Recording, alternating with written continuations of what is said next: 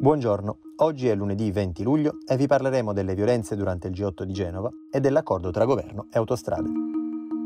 Questa è la nostra visione del mondo in 4 minuti.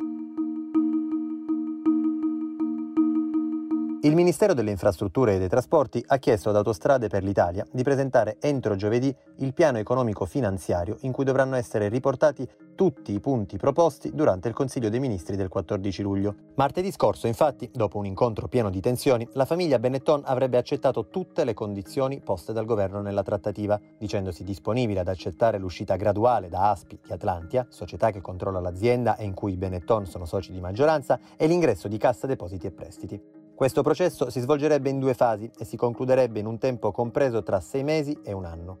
A quel punto la famiglia Benetton non sarebbe più nel consiglio di amministrazione di Aspi e avrebbe una rilevanza decisionale molto ridotta.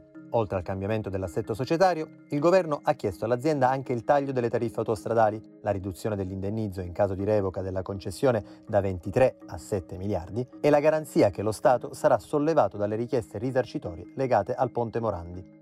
Due anni fa era stato proprio il crollo dell'infrastruttura genovese ad aver innescato la campagna di accuse e di critiche contro Aspi e quindi contro i Benetton che oggi hanno portato a questi risultati.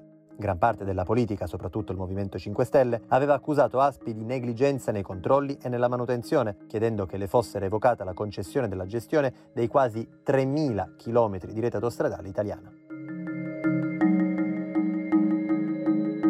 Il 20 luglio 2001 Carlo Giuliani veniva ucciso con un colpo di pistola da un carabiniere durante le manifestazioni per il G8 di Genova, organizzate per contestare i capi di Stato più potenti del mondo. Le immagini del corpo inerme del 23enne hanno fatto il giro del mondo, diventando il simbolo di quei giorni in cui le proteste e le violenze della polizia fermarono un'intera città.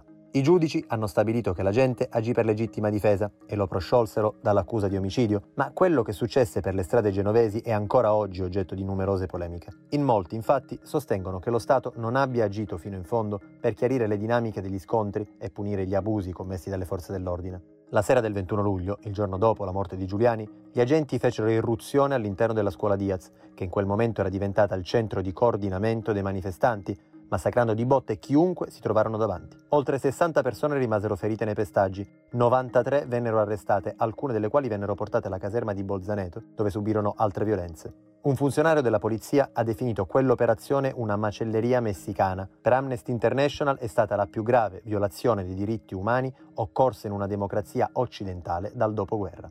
Nel 2015 la Corte europea dei diritti umani di Strasburgo ha qualificato questi atti brutali compiuti dalle forze dell'ordine come tortura, una definizione che nessun tribunale italiano aveva avuto il coraggio di dare. Nel nostro paese, infatti, il reato di tortura ancora non esisteva, è stato introdotto poi nel 2017, seppur in una versione decisamente anacquata. Per oggi è tutto, da Giuseppe Francaviglia e Rosa Uliassi, a domani.